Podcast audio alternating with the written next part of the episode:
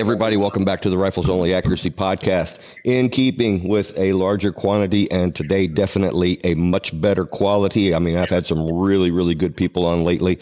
Uh, thanks to all of them, uh, people at, at uh, Proof, Bartlein, Manners. I, uh, like I said, this is that Rifles Only Accuracy podcast. We have questions that have been coming in on the on the email roap at riflesonly.com that are associated with the podcast. Keep them coming. But because of time constraints, I'm not going to answer any of those questions right now. I'm going to move right into our our guest. Um, this one is a special guy to me. Uh, I really, really appreciate you being on with us, George Gardner of GA Precision. Say hi, sir. Yeah, I'm glad to be with you. It's been been a a long time coming. You know, we've known each other for I think it's about twenty three or twenty four years now. Yeah, it's a long time. I was just sitting on the walk over here. I was thinking, dang, how long have we known each other? It's been a while, man. It has been a while. Well, good. Well, like you know, like I said, I think you know I've listened to you on uh, several other podcasts and got a really good idea of um, of what you do at GA Precision and stuff. But I'd like to recap that a little bit. When did you get started with this, George? Um, I, I shot high power competition kind of before the long range you know, bolt rifle gig. Um, it was always you know super interesting to me is just shoot across the course high power and started kind of building my own stuff about 1997. Yeah. Um, just you know no business involved in it. Just you know build my own M14, M1A, and even some of the earlier heavy uh, AR-15 type across the course guns and that morphed into my wife deciding she wanted to go back to school as a nurse, and you know, me having a a lonely canine cop's income, decided to maybe try to build a few guns to, to make up some income. So started GA Precision. I got my federal firearms license in 1998. Uh, started out, you know, fairly slow, building mainly guns for law enforcement, SWAT teams, you know, a few competitors. Um, and you know, as timing would be, you know, you remember those early days of 98, 99 when, when you and Whittington started like kind of the first matches in the country of, of right. our game now. So, um, perfect timing, I guess, for me. You know, I wasn't planning on getting into building competition rigs for, for this style of shooting at first. You know, it was more SWAT cop type stuff, but right. as luck would have it, I met you and some other guys and it, it morphed into kind of to what it is today. So, well, let me back up just a little bit. You were um, you were you were you're a veteran. You're in the military, correct? Yeah, I was a military policeman from 1987 to 1993. Okay. Got out of, got out in 93 and became a sheriff's deputy in Platte County, Missouri, which is just kind of north of the Kansas City area, the north side of Kansas City. Yeah. And then uh, switched to North Kansas City Police Department in 95. Okay. So, and so when yeah. when did you when did you when did you just start you know just say okay I'm gonna take that jump and and just build only build guns. Um, so our retirement vested me with my prior military and prior service in the sheriff's department in 2005 is when mm-hmm. I vested in the retirement program. So that I stayed until then just so I I didn't leave the police force with with nothing. So right. I do have a, a retirement still from the police department.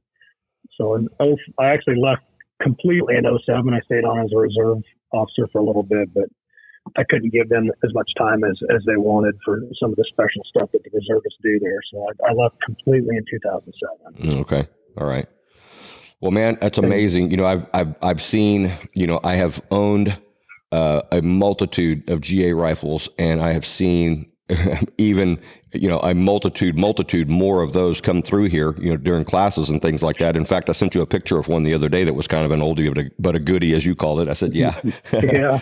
But yeah i've seen those come through here a lot man. It, it, uh, what is the the one of the things that I've been asking the guys in the company, like I said, I want to go in a different direction with this, but one of the things that I've been asking the guys, you know, in the companies lately is, you know, let's say, and I know, I know that that you're you're a busy guy, and I know that that GA Precision is busy, but let's say that you had all the material on hand, you had a barrel blank, you had a receiver, you had a stock, you had everything, and I called you up and I said, hey man, I need I need a rifle in six five Creedmoor and I need it really fast. How long how long does it take you to go from start to finish on building one of your custom long range rigs? Yeah, so our guns, at least ninety five percent of them get a full bed job, which is for the most part a forty eight hour process to be do it correctly. Mm-hmm. Um, we can get the action in, especially if it's one of the the newer, you know, Remington 700 derivatives, and there's, you know, of course, lots of them out there. Impact, Defiance, you know, Bighorn, and those actions don't need any serious work. You, know, you check the right. lugs for engagement. 99.9% of the time they're going to be perfect. Right. Check it, you know, check the headspace off the front of the action, write those numbers down. A little computer program that spits out a basically a blue, blueprint sheet that's kept on file for the customer. Yep. That sheet follows the barrel and the action to uh, our turning department. Um, literally, I mean, if I handed it right to the guy and said, I need this to be the next one, um, you know, he goes to the box, pulls a reamer out, you know, sets the machine up, you know, puts the bore to center and uh, starts threading and, and boring a hole and then finishing the, the chamber work and then flips it and does the muzzle work. He can only hand it back back to me. It depends on the guy. I mean, some of my better guys that have been around a long time can probably turn that around in realistically 30 minutes to an hour. Yeah. Um, once the barrel action goes back into the bedding department, they fit it to the stock, make sure there's no high points, make sure it fits dead center in the stock, they'll put those pillars in, make sure the pillars are centered and the action sitting in the stock properly, and those pillars need to completely cure in the, in the epoxy 1st mm-hmm. Once those are cured, which again takes, even if you did it early in the morning, I'm not super skeptical that always you can put it in that evening, but the next morning you can put it completely in bedding, and if the, the bed jump comes out perfect the first time, the next day you pull it out, the stock goes back in the mill room. It's uh, all the the excess material from the bedding milled out to be nice and clean looking. Stock goes more than likely back to Manners for quick cleanup and a final spray of uh, armor grip. And then at the same time, we put the, the metal through Cerakote if the, if the customer wants, you know, a color on it. Sometimes they don't. They just want the action left melonited and the barrel spun polished. So I would say realistically, just like there's been exceptions where we do stuff quicker when the guns don't have to be bedded or they're being put in a chassis where we can turn a gun around in one day, but most likely it's going to be 48 hours. Yeah. Yeah. Well, cool, man. Yeah. Well, I was talking to, uh, I was talking to Robert from, uh, from Manners and, uh, mm-hmm. about their process and how, how they do all that. It's, uh, it takes a lot longer to make a stock. Oh yeah. A lot longer. And yeah, the thing with the, the there is the same reason as, as ours really that is, is a lot of a curing of a different epoxies. I mean, they'll, I'm real familiar with their process because they're just down the street from me. But, right. you know, they make that shell. The shell comes out the next morning. You know, then they can put those two halves of the shell together. That needs to cure. Then they fill the shell. That needs to cure. Yep. Then it goes in the mill mill room and gets the, the inlet put in. But then it goes into the, another room where all these girls just sit there and sand on it with sandpaper. That's I want to say really for them, realistically, it's a four day process at the absolute quickest. Yeah, yeah, yeah. We went we went through all of that, and he was talking. It was pretty fascinating the way that that works. So, yeah. well, yeah, cool deal. Well, uh, another thing that uh, I know that I know you have a long uh, history on designing cartridges, and one of the things that has come out of late has been your six GT. How's that working mm-hmm. out for you? It's working out really good, and like better actually than expected. Um, and the whole reason behind it, I mean, people have probably heard this. We talked about this before, but I'll repeat it here because it's kind of important. Um, it, you hear you hear guys when they see us doing another caliber, oh, that's just another fancy six millimeter to get business. Well, in this case, it's really not. It solves a couple issues um, that have kind of been going on for a while, and that's the BR derivative cartridges are great, super crazy accurate cartridges. I mean, I, obviously they were designed for bench rest, so right. they're designed completely with accuracy in mind and nothing else. And since bench rest guns are single shot, no one ever designed any of those cartridges to feed. They're just made to be laid in top of a single shot action and close. So right. um, there's been a million mag kits, different magazine types, and different stuff that, that kind of gets them working. But they don't ever work 100% perfectly. Well, as a gunsmith, especially a precision guy and a guy that's been competing for a while, I I didn't think that was acceptable from a, a gun maker standpoint. So the idea was to come up with a cartridge that had those accuracy derivatives still, you know, that worked with a low volume charge of faster burning powder like Varget, and could still feed really well from all the magazines that are out there today. Obviously, all the AI CS magazines, the AW mags that, that you're really accustomed to, and the right. AI guns. Mm-hmm. And they, that's where the GT came from. And the GT stands for George on one side and Tom Jacobs on the other. And Tom Jacobs being a pretty world renowned bench rest guy, Yeah. and and me being a, a PRS, you know, sniper match type guy. Yeah. And we put our heads together and came up with that caliber that would work across both genres, and it's really done well. The guys that were sick of the BRs, not feeding all the time, really love them. I mean, they're diehards that have always been with the BRs. They'll just fight through them and keep messing with magazines and stuff, and they make them work. I mean, obviously, guys win with them, but Yep. from a the consumer standpoint, from a manufacturer, I don't want to give something to someone I know that eventually they will have issues with, especially if those mags come out of tune. So Yeah. Well, very cool, man. Yeah, that's uh it's it's interesting. You know, the it, whenever I started this, one of my one of my mentors in this thing was uh, Jacob Gottfredson. As you know, he's a big bench rester, and um, Oh, yeah. And so it was kind of like you know I went over to a bench rest match with him one time, and it was I mean it was it was truly like watching the grass grow. I mean I'd never been so bored in my life. But the guys who were actually shooting it, you know, they're into it. You know, I mean it's it's just it's kind of kind of like our game. You know, it's it's uh yeah, it's it's really not a spectator sport, but you know, whenever you're in it, you know, it's really really exciting and really really a lot of fun. But I learned a lot from him, you know, especially about like reloading. And one of the things at the time, you know, he's not doing it anymore, but whenever he was doing it, he'd get ready for a season and he would order in 10 barrels. And so he would shoot all of them. And whichever one shot the best, that's the one he would use for the season. And so his other nine barrels would go in a closet and they would just sit there. And so I was over there at the house one time and he opened up the closet. And George, I shit you not, man. There's a regular size closet, I guess probably four feet wide. It was stacked about three quarter just with barrels. And I thought, you know, Yeah. somebody like me, we would die for any one of those barrels. You know what I mean? But they go to they go to they go to a competition and they're trying to shoot group size and it's like your group size better be if it if it's point a number, it's like thanks for showing up. You know what I mean? It's like better be point zero and a number. So yeah, you can learn a lot from those bench rest guys, that's for sure. And I was I knew a bunch of guys with closets like that. It always perturbed me that none of the twists that they use for short range bench rest will cross over to what we do in long range. So Right. for guys like you and I that maybe a gun that in the point two ish area is good to go at any at any match, Right. those those barrels are no good to us because they only will flop forty and sixty grain bullets out. So Yeah, that's true. That's true. I don't know, man. I did have a I did have a uh, a, a young a couple come in for for the uh, for the brawl in February, and um, I heard that she was shooting uh, 22 Creedmoor, and so Yep. I, I knew about six Creedmoor, but not too much about 22. So I kind of I kind of played stalker over there whenever she went to go and, and shoot off the thousand and listen to the numbers, and so. Uh, uh, man, I as I was walking off the tower, I ordered in a 22 Creedmoor barrel. I figured the fun will probably Yep. last about a thousand rounds, but what the hell? It's going to go work really good on prairie dogs, I think. Yeah, the, the whole advent of the 90 and 95 grain bullets has made the 22 a really great long range caliber. In fact, the, the 90 grain A tips have a higher BC than the 6 mil 110. So Yep. there's quite a few guys, you know, using 22 Creedmoor and then they've taken the GT and made it a 22 already. Yeah, I saw that. A lot of guys are shooting 22 GTs as well. But yeah, the, the numbers are really good. You know, back in, I remember back in the day when a lot of the targets we used were, you know, the falling LaRues and Yep. and no one would ever brave to show up with a 22 or a 6 mil because you couldn't knock the plates over. Exactly. Well, as soon as those falling plates went away, some of them smaller calibers, as long as you got a good spotter on the on the target, still work really well. Yeah, we put those we're putting those um, those lights on there for that, and uh, Yeah. you know, which was working really good. And then I got I got sent a product. I haven't put it on yet. Um, but it's uh, what it is is it's it's it's like a, a container that carries powder behind it, and you Velcro that to it.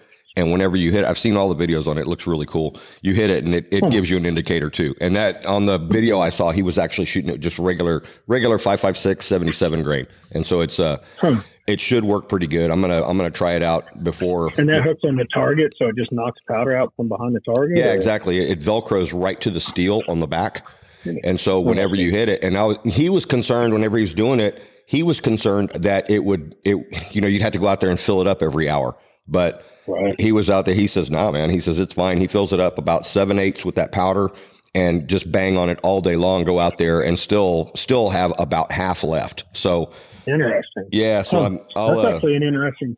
I've seen guys that have taken, especially the ELR guys, that they'll just put a big, large, like 10 foot by ten foot square of talc around Yep. the the target, and if you miss, you see the talc obviously spit up from around it. But Yep.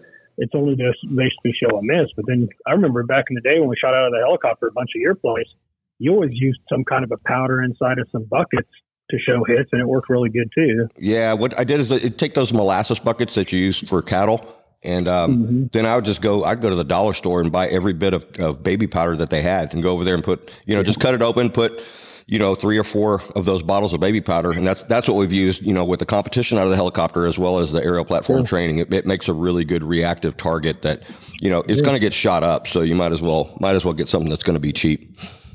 Sure. And talc's cheap, and it doesn't hurt the hurt the environment or the cows or whatever. But what goes Exactly. Out, so. Exactly, exactly. Well, GT's there. Um, do you you have any other things on the horizon, cartridge wise, that you're looking at, or that's piqued your interest that you're thinking about?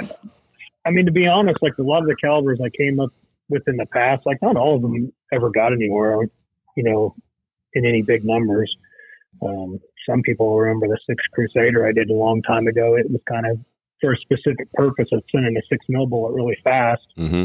in a short action, but uh, as people learn, you don't really have to go super fast in the sport. So it, it kind of died. There's still, you know, an inkling of guys using it for coyote and, and varmint shooting, but Yep. that cartridge never went anywhere and I never had brass made or anything. So it's still a full blown wildcat. Yep. You know, the six Creedmoor, you know, it, it wasn't really an invention of any sort. It was, you know, done as an article for John Snow, just to do an article in a magazine on how to wildcat a cartridge. And that was the year the six five Creedmoor came out. So we just decided, well, hey, the six five Creedmoor just dropped onto the market.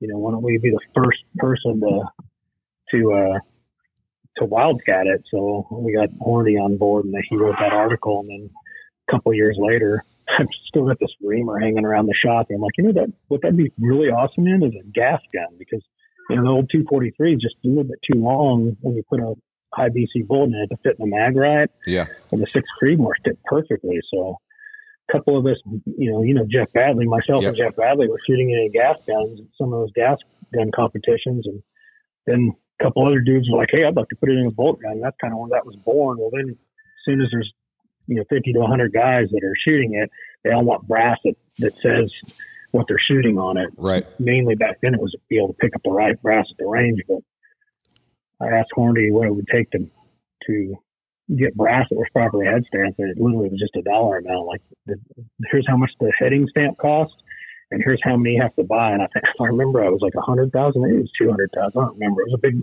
big step for me back in the day because I hmm think I was still a cop or just just left being a cop. And I'm like, man, that's a lot of money. But it ended up working out.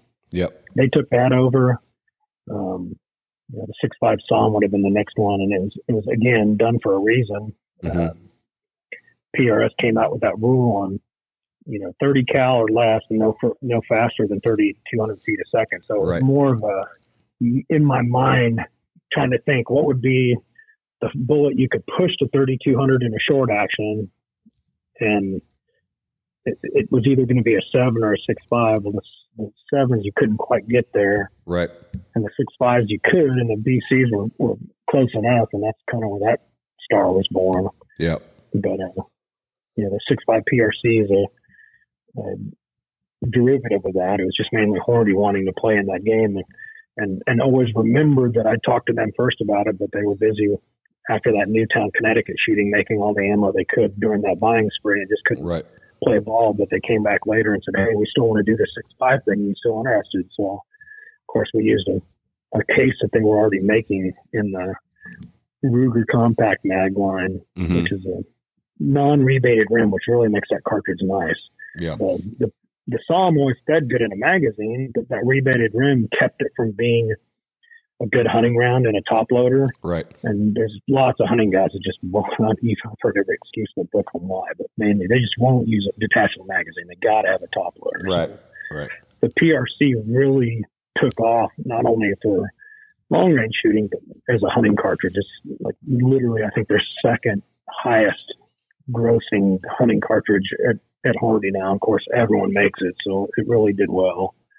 Wow. That- And then the G, and then the GT was after that. Like some of the other PRC offerings that they've done, I get linked to them. But to be honest, other than naming the 6.5 PRC and then you know, always letting me be one of the first ones to build something for them for testing. Mhm. I, I had very little to do with the seven or the or the three hundred. That was stuff that they already had visions of doing in their team, you know, put Right. together. But somehow I always get linked to those, and, and I, I guess I'm linked to them in name and Yeah. in being involved, but they're definitely not creations of mine at all. Right. Well, I I, got to tell you, man, I am I am I am head over heels in love with Six Creedmoor, and it's just I mean it's just eh, I love that cartridge. It was um I had gone over uh, last year. Uh, well, yeah, last year my father passed away, and so I was gonna you know he hadn't been out to his place where he hunts very often eh, over the last two years, and so I decided I was to go over there and check out the place like two weeks after he passed, and I was getting ready to hop in the car, and I said, you know, man, if I don't if I don't take a rifle with me, I'm going to see that, you know, 14 point double drop tine whitetail. You know what I mean? And so, Sure. so I grabbed up the gun and I got the, the six five or the six millimeter Creedmoor barrel on it. Went over there and I saw the deer and everything else. And then I saw something else. I said, man, let me just pick up that. Let me pick up the scope. So I put the, I said, it was a female nilgai. I'd never seen a nilgai on his, on this property ever. And it just, it, they just weren't there. Um, so I call Lisa on the phone, and I'm I'm sitting there in the in the driver's seat of my F two fifty because this is Texas and this is how we do shit. And so uh, Right. I call Lisa on the phone and I said, Lisa, there's a female nilgai over here, and she goes, "You going to shoot it?" I said, "I don't know if I'm going to shoot it or not." And she goes, "Well, we could use the meat." And so before she got to the T in the word meat, I pulled the trigger and uh, Sure. regular regular Hornady, you know, Hornady, uh, you know, match out of there, and it dropped it right there. And I was thinking, man, I can't, you know, that that I'm I'm sure I'll catch a lot of shit for hunting, you know, what is you know, uh, you know, it's big game, it's thick skin game, you know, with a, a six millimeter Creedmoor. But I was scheduled to go on an elk hunt. I mean, within a week of that. And it worked so well, I thought, well, I'm just going to take it on the elk hunt. So I ended up getting an elk with a six millimeter Creedmoor too. So I, I mean, within seven days, I ended up with with two. I mean, a really, really, really nicely stocked freezer, and you know, with, with that little with that little bitty cartridge, it worked out so good. It was fantastic. I've uh, never hunted nilgai. I've, I've tasted it quite a bit at your place when you're grilling it, but I've always kind of wanted to shoot one of those. I think they're cool, but I've also heard that they're really hard to kill. So that is a pretty good testament of that cartridge because uh, most people I've talked to that hunted nilgai guys said that they're they're a tough animal. They don't they don't like to die easy. Yeah. Oh no. Well, and I got uh, the two years previous. I got I was on a cull guy hunt, and I got two of them with two of them with six five Creedmoor in one day. And this, this was the first time I'd shot one with the six millimeter Creedmoor. But you know, and, and George, a lot of it was, you know. I, I knew where the I knew exactly where the bullet was going to go. You know what I mean? There's that was not Yeah. in question at all. And so maybe if the maybe if someone is um, you know having thinking that they're may not have the the skill to be able to pull off a shot like that, there's no shame in that because not everybody not everybody lives on a shooting range like I do. You know what I mean? And so hundred percent. yeah, so if it, it turns out, then you know that I'd say go up in caliber a little bit, especially if you're going to hunt that you know that game that and no guy are hard to kill. I mean, I've I've hit them in in both lungs with a 300 Win Mag, and they've still gone 300 yards. You know, they they are a very very tough animal, but uh, man, the flavor, George. Oh, Yeah, you- I know it's good. I've had it. I've had it at your place in the form of just steaks and sausage, and it's some of the best game meat I think I've ever had. Oh, no question, no question. I was talking. I had a client over the weekend, and he said that you know he's he had shot the. He was telling me about killing his bull nilgai, and he says, yeah, he says people who hunt nilgai they they shoot one bull and the rest are the cows, and it's just because of the meat. I mean, the meat is so is so good. I mean, it, it, and they're they're prolific down here. It seems like they're popping up everywhere now. Huh.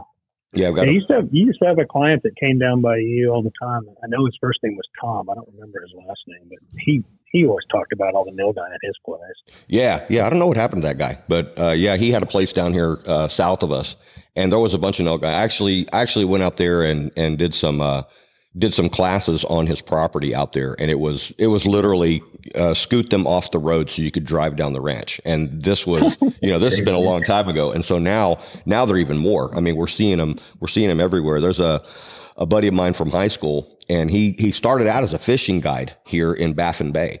And it, it was really? one of those, yeah, it's, it's one of those things that I, would scheduled to go fishing with him one day, and he calls me the night before, and he's kind of in a panic. He says, "Jacob, I can't take you out." And I said, "Why?" And he says, "Well, I just don't know where the fish are. Let me take tomorrow, and I'll find the fish because I'm not going to take you out there unless you get a limited trout." I said, "Fine, no problem." He's done that twice. I mean, how many guides would do that? You know what I mean? Say, "Hey."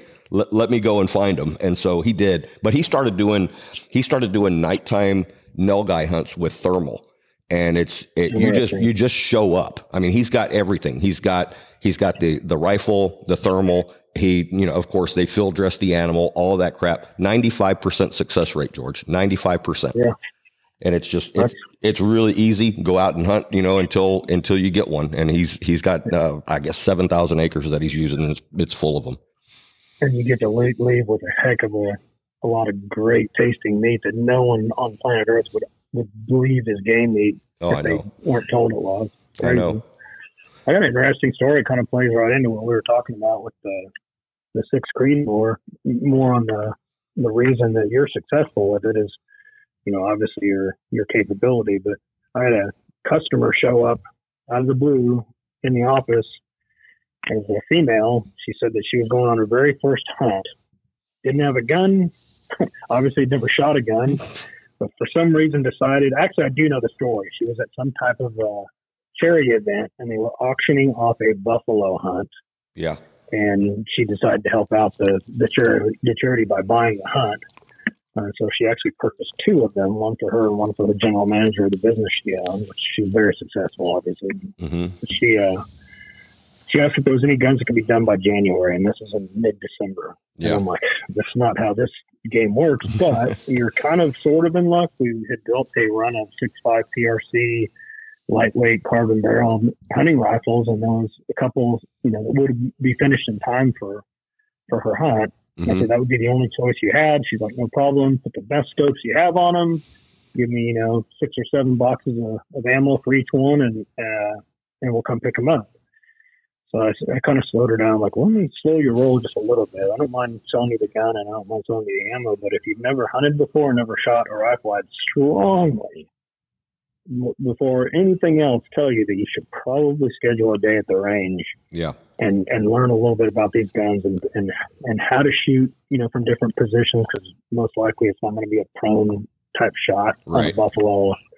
And she listened to me. She flew out in her jet and went to the range with Brian for a few hours, and it was a really shitty day. It was super windy and it wasn't the best day for training. But yeah, December, day, December where you are, I bet it sucked. Yeah, that that it was terrible actually. But anyway, she she tucked it out. Brian said she's you know amazing woman to come and to suck it up and, and train a little bit. But at any rate, um, she she tells Brian that they she was super worried because the guide which I'm sure is not much of a guide. Most buffalo hunts are kind of like, there it is, shoot it. But yep. the guide told her under no circumstances could she shoot anything less than a 30 six. That was the that was the actual term used. It had to be a 30 six or bigger. Okay. So I actually started texting. I said, look, I said, I'm not like discounting your guide, but have him just do a little bit of math and and he'll learn that the the velocity and the energy from a six five PRC is actually greater than the the thirty six if that's what he's worried about. Yeah. Um, but she was super super worried about like that. that he'll, he said he'd let me use it, but like it would be on us if it didn't kill the animal. Blah blah blah. So she was super worried. I said, look, man, trust me. I, I would as long as you spend the time out there training and you're comfortable with the gun and can place a shot where you're supposed to place it, like you're not going to have any issue whatsoever. Right.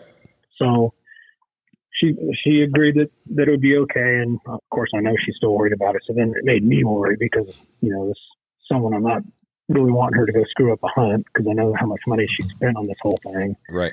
I called Neil and said, hey, uh, I know I knew he was coming out with a new CX bolts, which is just a, a solid copper bullet that'll penetrate a little bit better in six five. Yeah.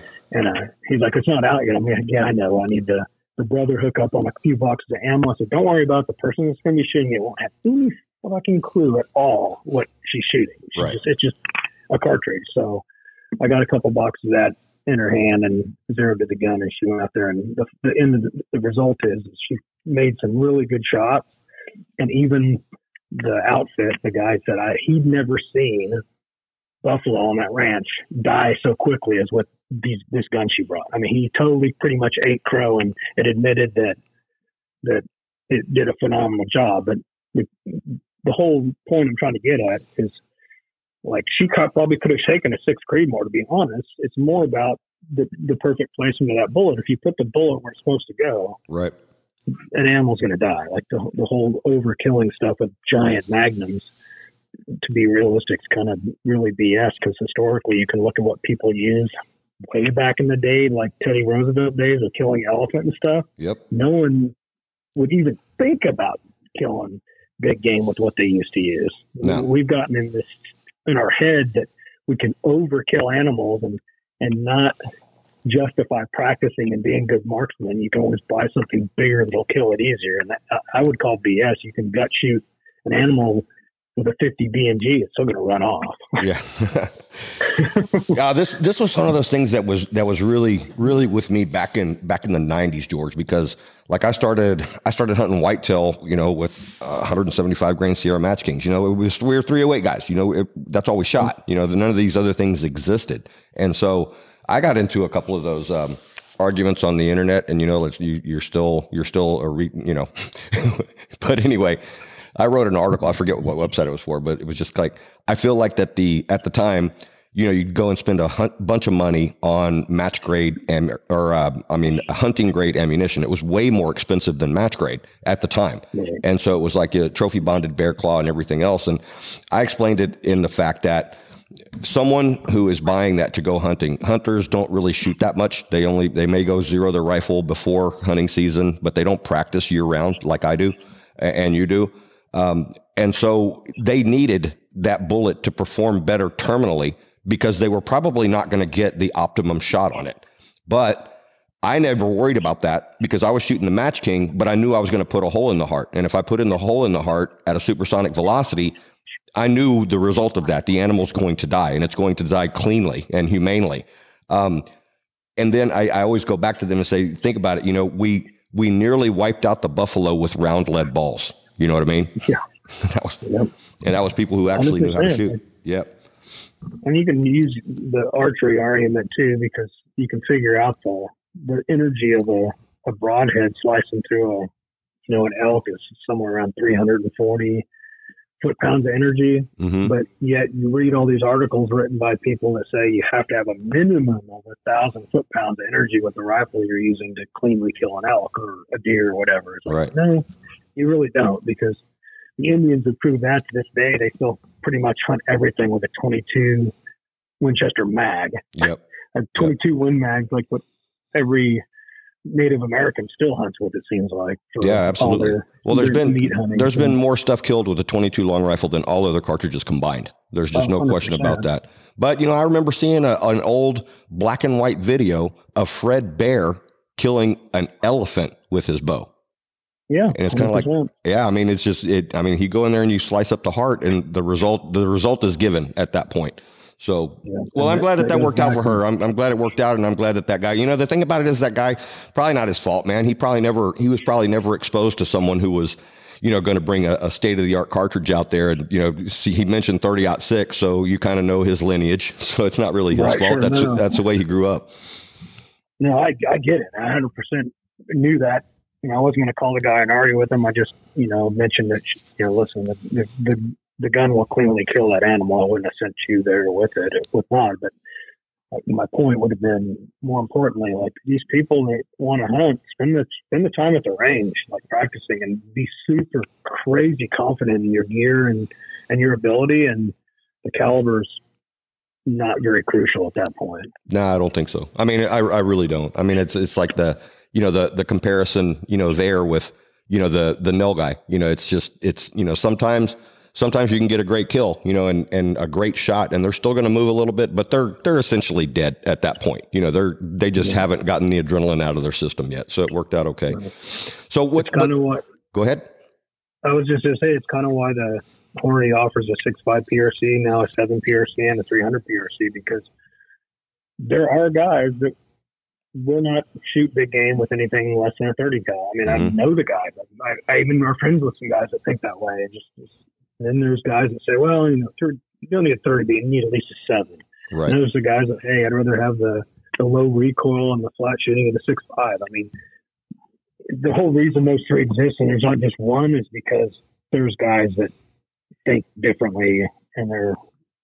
I'm not sure why people think that way, but it's it's again, we've ingrained in our heads as a society of hunters that you can overkill things. Like Right. you don't just kill it, you overkill it. I don't, Right. I don't get it, but whatever. I, I still think practice makes perfect. I do too, man. But you know, just imagine, just imagine how glorious it would be to have a charging Cape Buffalo and drop him with the 470 Nitro Express in a No, double I rifle. get, I, I 100% get that Yeah. sure well. Uh, you know that I don't know how long that picture ago was taken, but there's that picture that's in your uh, bunkhouse in the kitchen area of you, like it's a hog or a deer or something underneath a target that was at your thousand yard range, I believe. It had to have been in the 80s or early 90s or something. You know Mhm. when that picture was taken? I know you know which one I'm talking about. Which one? It was a, a pig? It's a, I believe it's a pig, but it's like sitting on a mound. I think there's even a target there. Like you can tell that this pig must have been eating something right next to one of your long range targets, Yeah. and you popped it with a 308. I'm sure way back in the day. Yeah. Well, that was at one, that was that one pig. The one pig I got with 300 Win Mag was at 1574. And then That, th- that was probably it. that one. In, Yeah. Is there a picture of that one there? Yeah, I do. So here's here's my point. Like, can you imagine back then, someone writing an article on long range killing of pigs at 1500 yards? Like, like I guarantee you, there'd been 99% of the people just calling bullshit on it altogether. Where Yep. me and you have gotten to see, like firsthand, like the change and even thought process of, of long range hunting and long Yep. range shooting, even because no one ever, like, yeah, they they had matches at you know the Wimbledon Cup of a thousand yard shooting, you know, at Camp Perry, but Right. no one was taking shots on animals that long. No one was even thinking about it. In fact, if you were a publisher and you published an article about that, you'd probably get, you know, shunned off by 90% of the hunting. But now, you know, with the better optics, the better cartridges, the, the bullet designs that are, that are allowing the BCs and the, you know, the, the, the tightness of those BCs being true, like those shots, and I'm not telling everyone to go out and shoot at stuff at 1500 yards.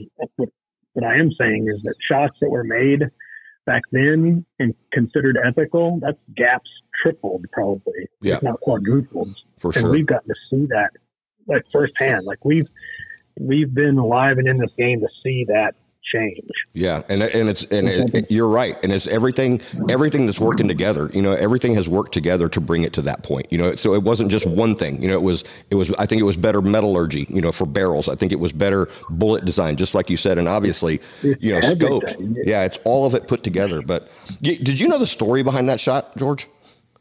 No, I actually don't. I just remember always seeing that picture when I was standing there for matches and stuff. And I just knew that, like, I'd never shot anything that far Yeah. back then. I've shot a couple antelope at 1400 now, but back Yeah. then, I'd never even thought about trying to pop something that far. Nah, I wasn't. I had it in my mind. I had it in my mind. I wanted to get the pig beyond 1550. You know what I mean? That's what I wanted. And so the area that I set up for that was it, it, it was like 1574. And so what I did was is I went out there and it was a 300 Win Mag and I was hand loading my own stuff at that point. And I, I put a LaRue target out there and I just got my data. You know what I mean? I got my data for that. And then I, of course, put the soured corn to bring in the pigs. And in my mind, what that had to be is that it had to be a one shot kill. I wasn't going to walk the bullet into him. You know what I mean? It had to be a one shot kill. And so sometimes the pigs would show up out to the corn and I wouldn't. Sometimes I would and they wouldn't. And sometimes I would just flat out miss. You know what I mean? So Right. it took me, I think it took uh, six rounds, uh, six days, you know, but over the, over a course of probably, you know, 45 days. But, um, but that's the way that worked out. And it was, you could definitely tell, you could definitely tell the trajectory of the round. I mean, it went in on, on top of his spine.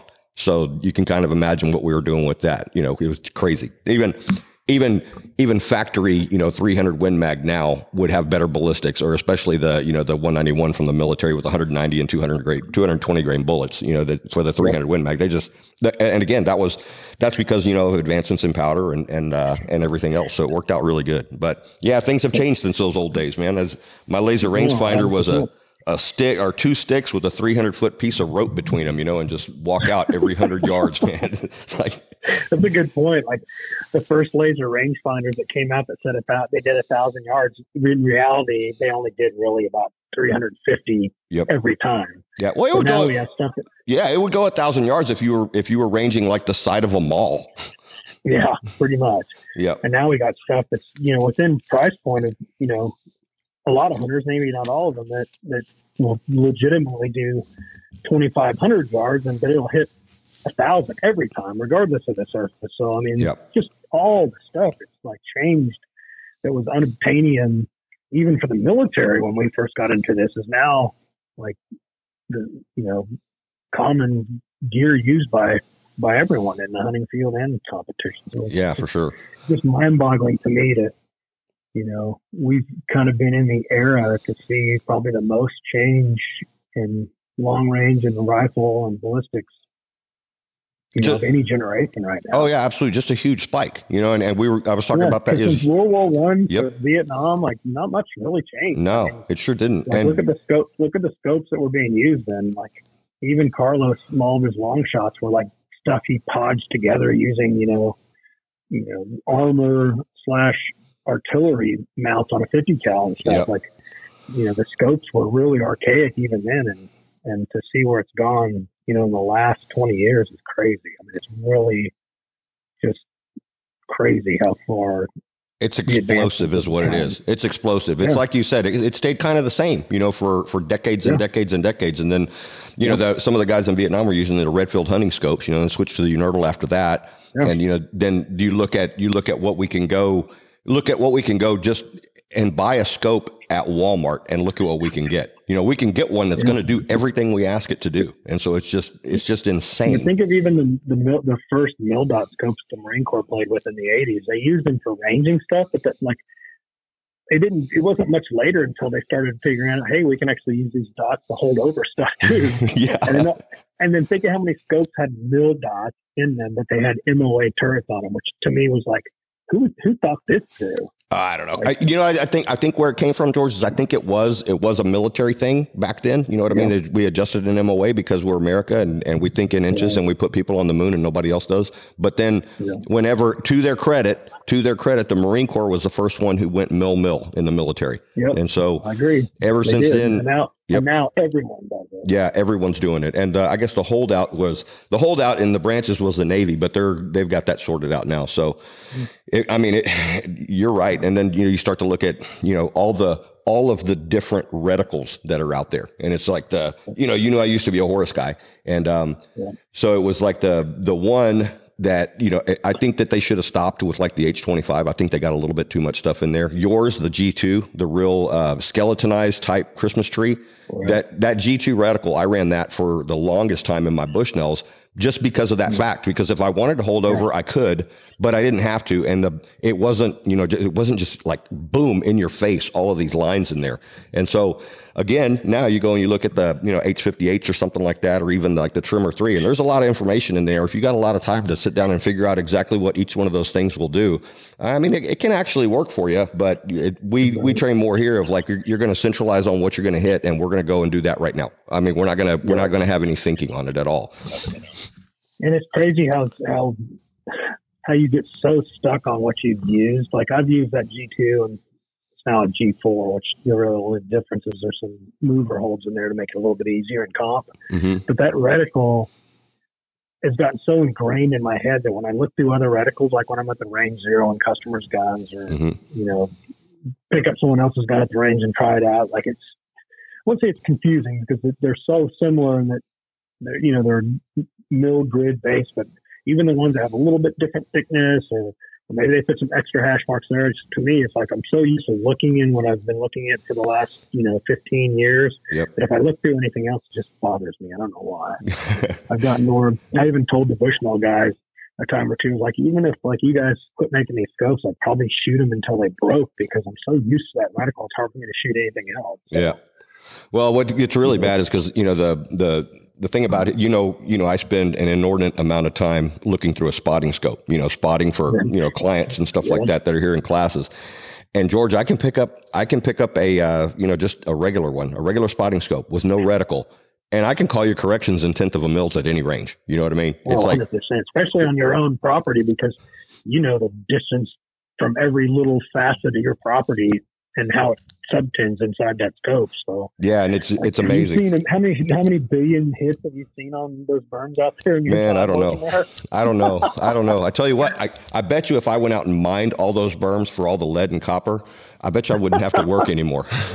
you probably wouldn't. It'd probably be mind boggling how much lead and copper's in there. Oh man, it's crazy. It's crazy. It's crazy. Well, hey man, back to the back to this other thing. You do you have any? I know that I know that you you like to travel around and you like to shoot. I know you like to shoot. You know um, everything. Uh, I know you like to wing hunt. I know that you like to fish. Um, you got any any hunting trips coming up?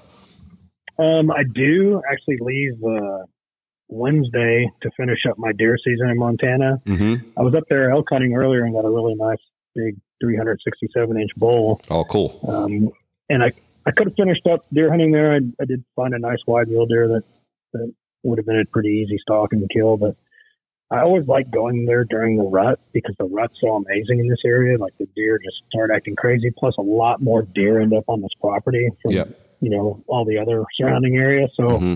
I just kind of put it in my head that I was going to come back during the rut. So I'm going to head to Montana Wednesday, probably spend four or five days there hunting the rut. And then okay. I'm going to go back to the same spot in December and, and do a pheasant hunt with a, with a client of mine. Cool. That'll probably round it out for me. I may do a little deer hunting in Missouri, either on my property or at our shooting range. It's got some woods around it, but mm-hmm. um, I've gotten to where I just kind of like hunting out west. I don't know what it is. it is. Just I'm not much of a deer stand hunter, sitting there freezing, waiting for something to walk by. I like driving around or walking around, spotting something and make a play on it. It's just to me, it's I wouldn't say it's more sporting because I think all of it's sporting, but you know, yeah, it's just what I like doing, I guess. Yeah, I hear you. I hear you. Hey, have, have you ever shot a red stag?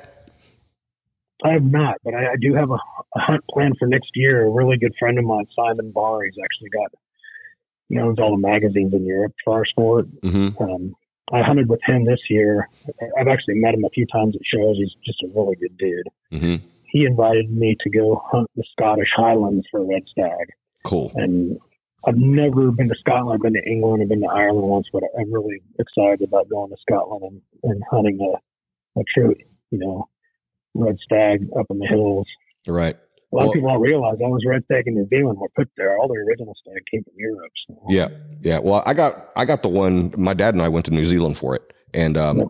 it was it was crazy. I mean, we ended up with uh, he ended up with a gold, and I ended up with a silver, and it was just that's crazy. It well, but New Zealand New Zealand just blows me away when I see pictures of it. I really want to get there sometime too. George, it doesn't look real. I mean, whenever you get there and you look out across these lakes and stuff, I mean, you'll say that is computer generated. That's not real. Yeah. That is not real. And it, it, looks like that in every direction. It is absolutely incredibly gorgeous. I mean, it is, it is great. And it, it must be a, a really good place for those, uh, for those red stag. I mean, they have elk down there too, you know, which are imports. Yeah. but they get like anywhere, you know, Texas ended up being the home of a lot of African species because there's something about Texas that a lot of those species live very well. And it's the yep. same thing there in New Zealand, the elk and yeah, the Northern Europe stuff yeah, that stuff just does really well in New Zealand. So yeah, yeah. Well, we raised we raised ostriches for a while, and um, you know, you know where they come from, and they they did fine yeah. in South Texas. I mean, they were great yeah. here. I mean, they just loved it. Yeah. Well, brother, we're coming. Go ahead. There's a few of those. I was going to say there's a few species in Africa that don't live in Texas, and it has something to do with the ticks. But if, the, the ones that do really well in Texas are the ones that can get through whatever ticks you guys have down there. Yeah. Yeah, it makes you crazy. I don't know, man. I always thought that if we wanted to, if we wanted to solve the border border crisis, we could go and get some hippos and put them in the Rio Grande. you definitely could. yeah, just let them let them sit there and for a couple, yeah, a couple of years to sit there, and they, the hippos decide, you know, you know, this is my river. yeah, hundred percent. That'd be awesome. yeah. Hey, well, George, listen, it's coming up on my time. Um, I know that you got some stuff to do, and uh, I, yep. I, I, really appreciate you taking the time with us here. It's uh, it, no it's problem. always good to, to visit with you, uh, no matter what the topic. I mean, like I told you beforehand, you and I could talk about so many different things, and I wanted to talk a little bit about about the the cartridges and, and GA, but I wanted to you know go into that hunting stuff. But we still have a lot of other topics. I I would hope that uh, you would come back and join us again sometime. For sure. We still need to do that tuna trip down there one of these days. I know, I know, it's, it's I know. like a bucket, list thing of mine to get down there and do that with you sometime. Yeah, and we're getting to that month. You know that that uh, December, December, January. That's when it turns into into it. The guy, the uh, the boat captain that we use, he's he's offshore California currently, bluefin fishing. So he says, "Hey man, give me your give me your FedEx number because I'm going to send you some fish." I said, "Here it is, right here." Heck yeah, yeah, you, they'll freeze that up and it'll it'll show up here in pristine condition. So I can't wait. I'll probably call you and gloat saying that I'm having some you know bluefin. and nilgai on the side. Yeah, and nilgai on the side. Well, yeah, man. Well, hang on. After I'm going to go ahead and close this out. Hang on after, and then you and I can uh, visit privately for just a second. And again, thank you, George Gardner, GA Precision, uh, OG rifle builder for our game. This is this is the man. Thank you, sir. I appreciate it. You're welcome anytime.